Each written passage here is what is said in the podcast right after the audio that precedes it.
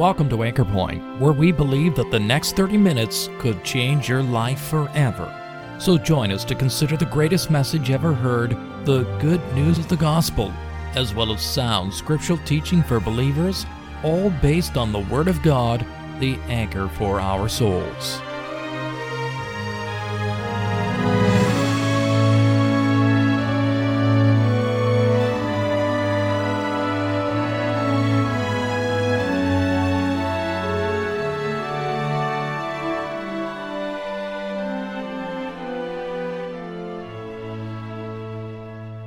On today's broadcast, Mr. Eugene Higgins takes up the subject of the Lord's return and its implication, particularly for those who don't know Christ as their Savior. And he does so in an effort to get them to understand what exactly it means for them. And to once again present the invitation as given by the Lord Jesus Christ Himself Come.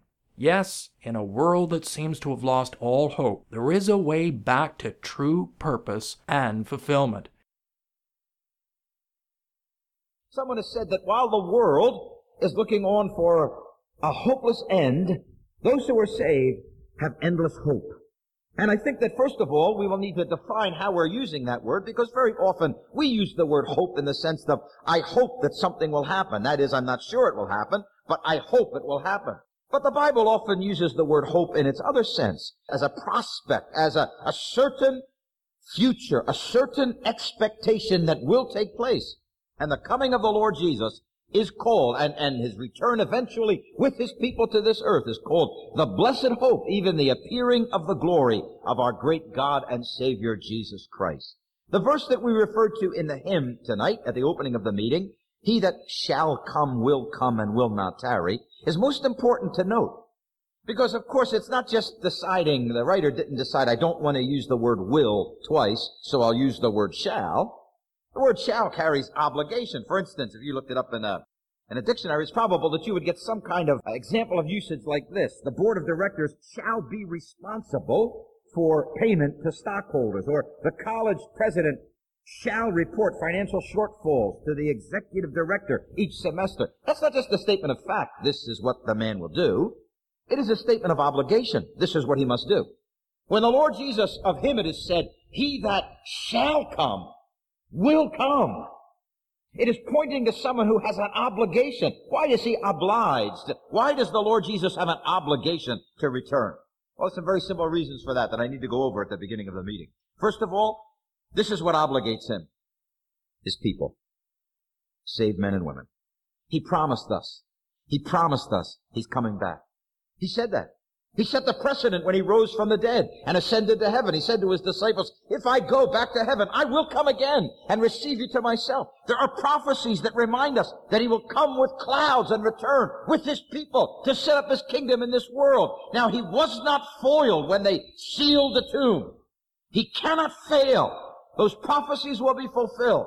He is never false in his promises. So he is obligated because he has said it. He is obligated as well because this is his world. This is his world. He made it. He will not allow injustice. He will not allow unrighteousness to continue to go on unchecked and unpunished. You know, that's one huge difference between the atheist's view of the world and the Christian's view of the world. To an atheist, there is no justice in this world. Things just happen because there's no divine being. Things just happen and good people suffer. There's injustice and babies die, there's injustice. But there's no setting it right at any time. There's no justice in some next world either. But you see, the Christian's world is so much larger because we understand that this is God's world and that one day He will set things right. And if you say, well, if there is a God, why hasn't He acted yet? Why hasn't He done things yet? It would be a little, I don't know if you've ever read a John Grisham novel, perhaps. It would be a little like going halfway through the book, see? And all of a sudden stopping and saying, this man is a horrible author. Look, this guy's getting away with all this stuff and nobody's punishing him. He's not being called to task. And how could this be? And of course somebody would say to you, wait, you're not done the book yet. Wait till you get to the end. The knots will all be untied. Everything will be fixed when you get to the end. Just keep reading. And uh, my friend, we are not yet to the end of what God is doing. He is patiently waiting because He wants you to be saved. He is graciously extending This glorious period of time called the age of grace, he wants as many people as possible to be saved. When he rings the curtain down on this world, it will be impossible for anyone else to be saved. So it is his grace that is putting up with the injustice that's in this world and no one, please, please hear what I'm saying? No one feels it so keenly as does God. No one. See, there are people in the world tonight, that they don't have a care in the world about how things are. No concern at all. Then there are Christians, let me say, and they see how certain people live, and deep in their heart they feel such a grief as they watch people wasting their lives in sin. Do you understand? I'm going beyond what sensible people feel. I'm going beyond what saved people feel. And I am telling you that the heart of God, who loves what is right and hates what is evil, He's the one who feels it the most that this world is a world of injustice. One day, his son will come back and right the wrong. He's obligated. That's why the book of Revelation starts with these words. The things which must shortly come to pass. And the word that John chose is the word that means he's obliged, he's obligated. This has to happen. And in fact, the very honor of his Father God obligates the Lord Jesus to return. He will remove sin from this world. He will present a world that has been rescued from the mismanagement of man and from the awful catastrophe of sin, and he will present it back to his God. Theologians call that theodicy, the justice of God at work in our world in the face of evil. He will, he will come again. And when the moment arrives, he will come, and he will come without delay. So I want you to notice some very, very simple, but I think important points. First of all, the world, the world in which we live is a world that is desperate for hope. Desperate for hope. You see, the future seems bleak to many people in the know. A number of years ago, Bertrand Russell, just so you understand this, Bertrand Russell was a pronounced public critic of the Bible, of Christianity, and of Christians. So I'm not telling you something from a Christian. Bertrand Russell and Albert Einstein issued a joint statement two days before Albert Einstein died. And this is what they said.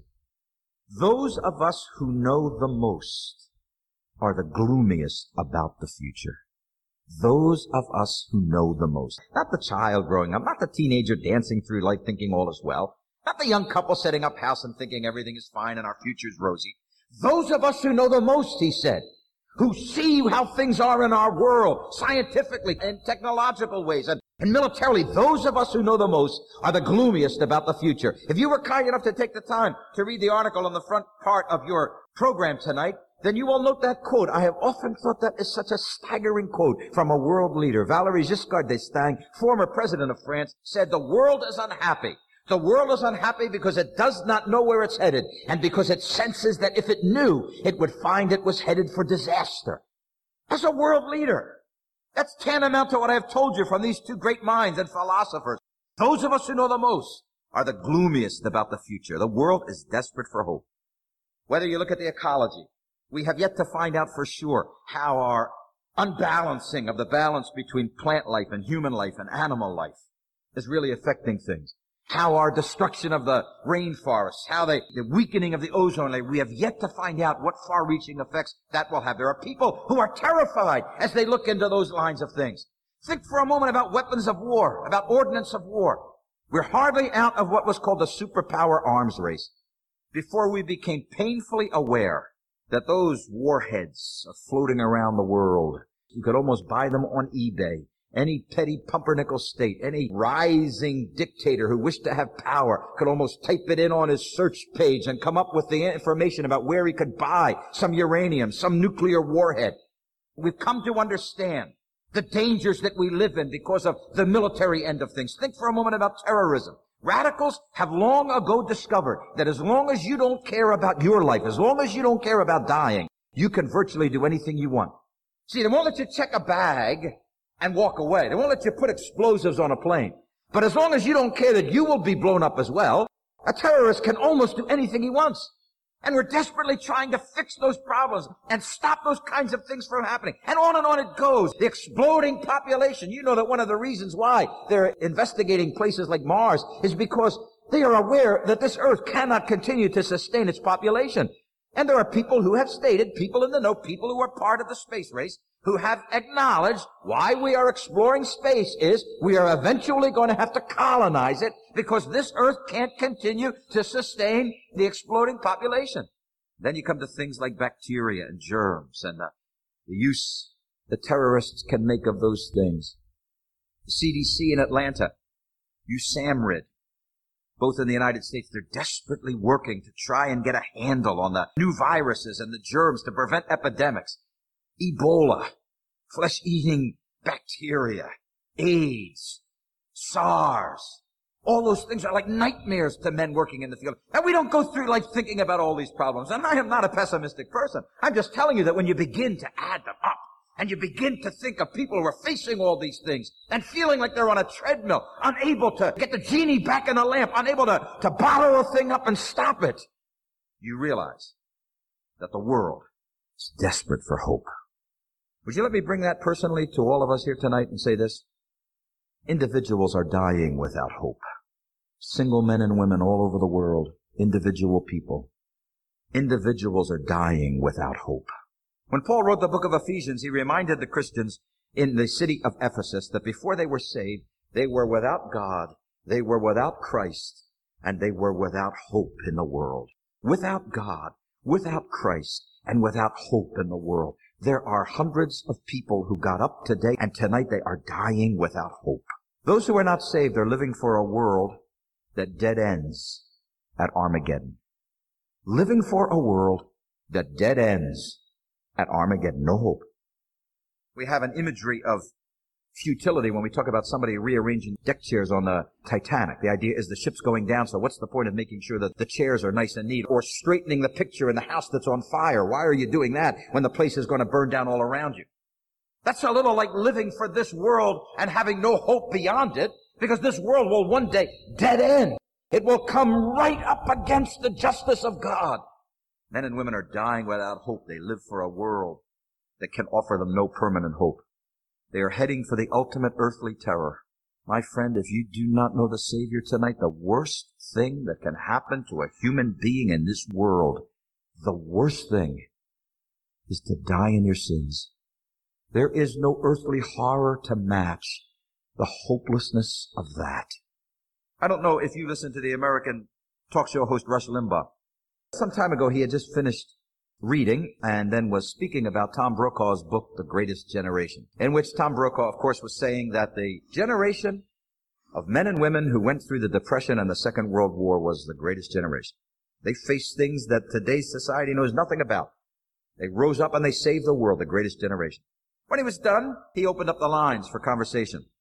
A 23 year old young man called in, and this is what he had to say. He said, Mr. Limbaugh, I admit to you that the generation that went through the Great Depression and that went through the Second World War faced tremendous hardships. But I submit to you, he said, that my generation is facing the greatest hardship of all. And coughing a little, and, uh, and what would that be? The young man said, my peers have stopped hoping and believing that things are going to get better. They don't expect to live as well as their parents lived. They don't expect a brighter future. They've given up hope.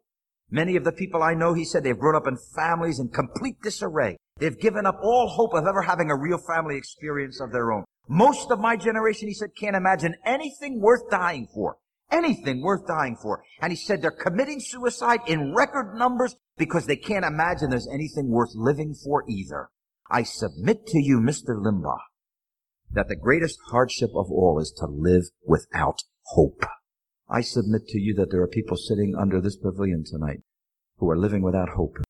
And if you do not know my Savior, you are in danger of dying without hope. If you die in your sins, said the Lord Jesus, where I go, you cannot come. You are risking the loss of everything for eternity. Individuals are dying without hope. So come with me now in your thinking to the most important part of our meeting. The world is desperate for hope. Individual men and women, they're dying without hope.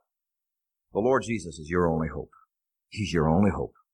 Now that sounds like a broad statement. You may accuse me of a hasty generalization. I, I, I want to tell you, friend, with the Bible open before me, based on what it says, the Lord Jesus Christ, God's Son, the Savior of sinners, is your only hope. There's one lifeline God is throwing to you tonight. One. And Christ is your only hope. Notice please the information he wants you to know. And so he says to John, don't seal it up. Don't seal not the sayings of the prophecy of this book. You know what he wants? He wants the message to be announced. He wants people to stand before audiences with an open Bible before them. He wants them to announce that he's coming back. He wants you to know that. Part of what my responsibility is, is to put the information in your hand. You see, I can't do that in a cold, composed, casual fashion as if I have no, no vested interest in this. It's not like a business meeting where I'm just going over a graph or bar charts and just giving you the information. That's part of what I have to do. But because I have found Christ to mean everything to me, then I want you, friend, desperately want you to know Him. So part of our responsibility, the Lord Jesus says, don't close it up, don't seal it up. Announce it. Let it be known that I'm coming back. He not only wants us to announce it, He wants you to listen to it. He wants you to hear this message. Do you know when the apostles preached in the book of Acts? You know one of the things that the audience did? Now there were people in the audience, and there is very, very graphic, telling descriptions used of the reaction. You know what it says? As if you'd taken a sharp needle and poked into their heart. It so greatly cut them that they cried out, How can we be saved? But you know what one of the reactions was? When they were told that they were sinners and they did not like what they were hearing, they took their hands and they put them over their ears like a child. They put their hands over their ears like this. It says they stopped their ears. We don't want to hear any more of this. They did not want to hear reality. They did not want the facts to be presented to them. The Lord Jesus says, don't seal it up. Announce it. Let it be heard. And He calls on you to listen. He says, don't supplement it. Don't add to it. Legalists added law keeping. They said, well, now here's what God says, plus you must keep the Ten Commandments. People have added books. Religionists have added baptism. Jesus died for you and now we're adding this. You must be baptized in order to be saved. Says the Lord Jesus. Don't supplement it. Don't add anything to this message. Let the message go out for everyone to hear. Let it be clear. Let it be uncluttered. Let it be unadulterated. I came to die for sinners. I'm coming back for every sinner who trusts me. Don't seal it. Don't supplement it.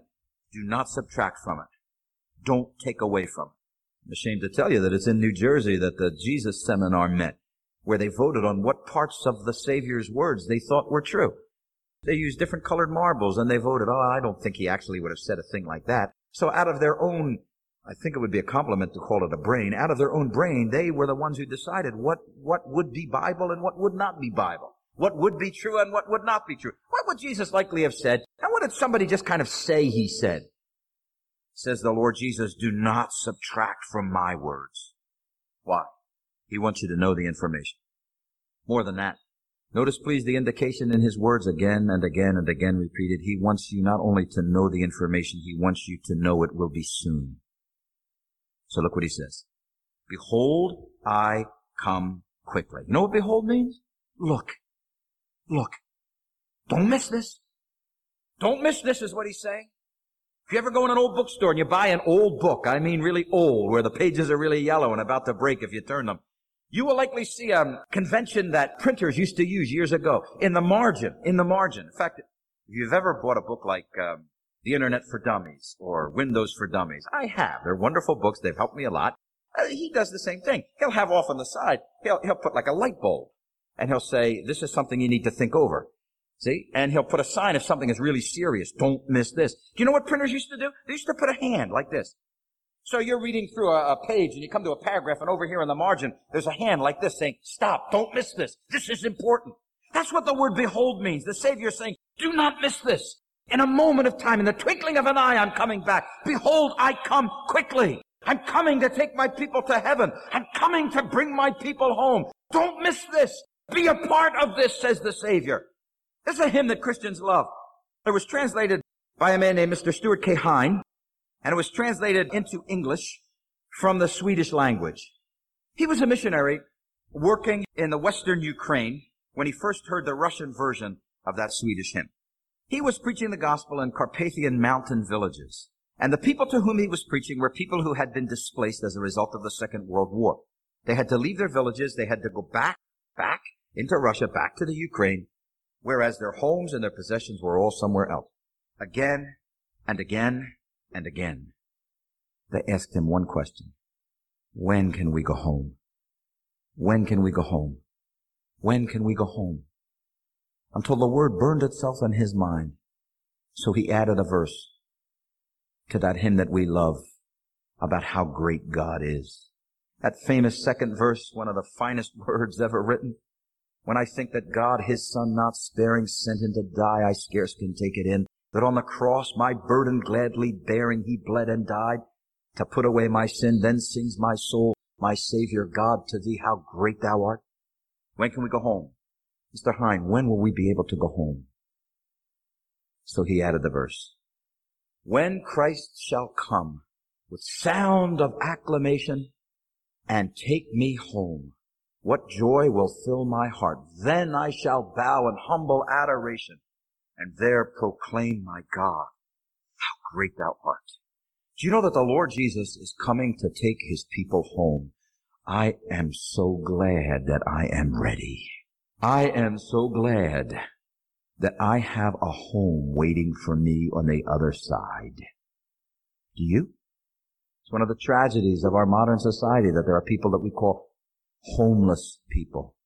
My friend, I will tell you a tragedy even greater than that. Imagine being homeless for eternity. Imagine having no home on the other side. Imagine having no savior waiting for you. Imagine no welcoming when you die. Imagine dying all alone in your sins, going out into the black, into the dark, passing through that dreadful experience of dying and suddenly finding yourself in hell, lost forever. I am so glad I have a home. Behold, I come quickly. Listen to what he says in verse 20. Surely I come quickly. That means yes, I come quickly, or truthfully I come quickly, or verily I come quickly. Because he doesn't only say, behold, don't miss this. But he says, surely, don't doubt this. This is the truth. I am coming again. Those who are saved are absolutely convinced that the coming of the Lord is very near. The fuse is lit. The powder keg is there. We just don't know how long we have. My friend, this world like a powder keg is going to explode. The moment that the Lord Jesus takes his people away, the events that will take place in this world will be horrific. And the Lord Jesus says, don't miss this. Don't doubt this. I'm coming again. He gives his invitation to you. And to me, there is something marvelous about this. That he will not allow the Bible to close without reminding his people in his last words, I'm coming again. And he will not permit the Bible to close without once more saying to you, come. Come and be saved.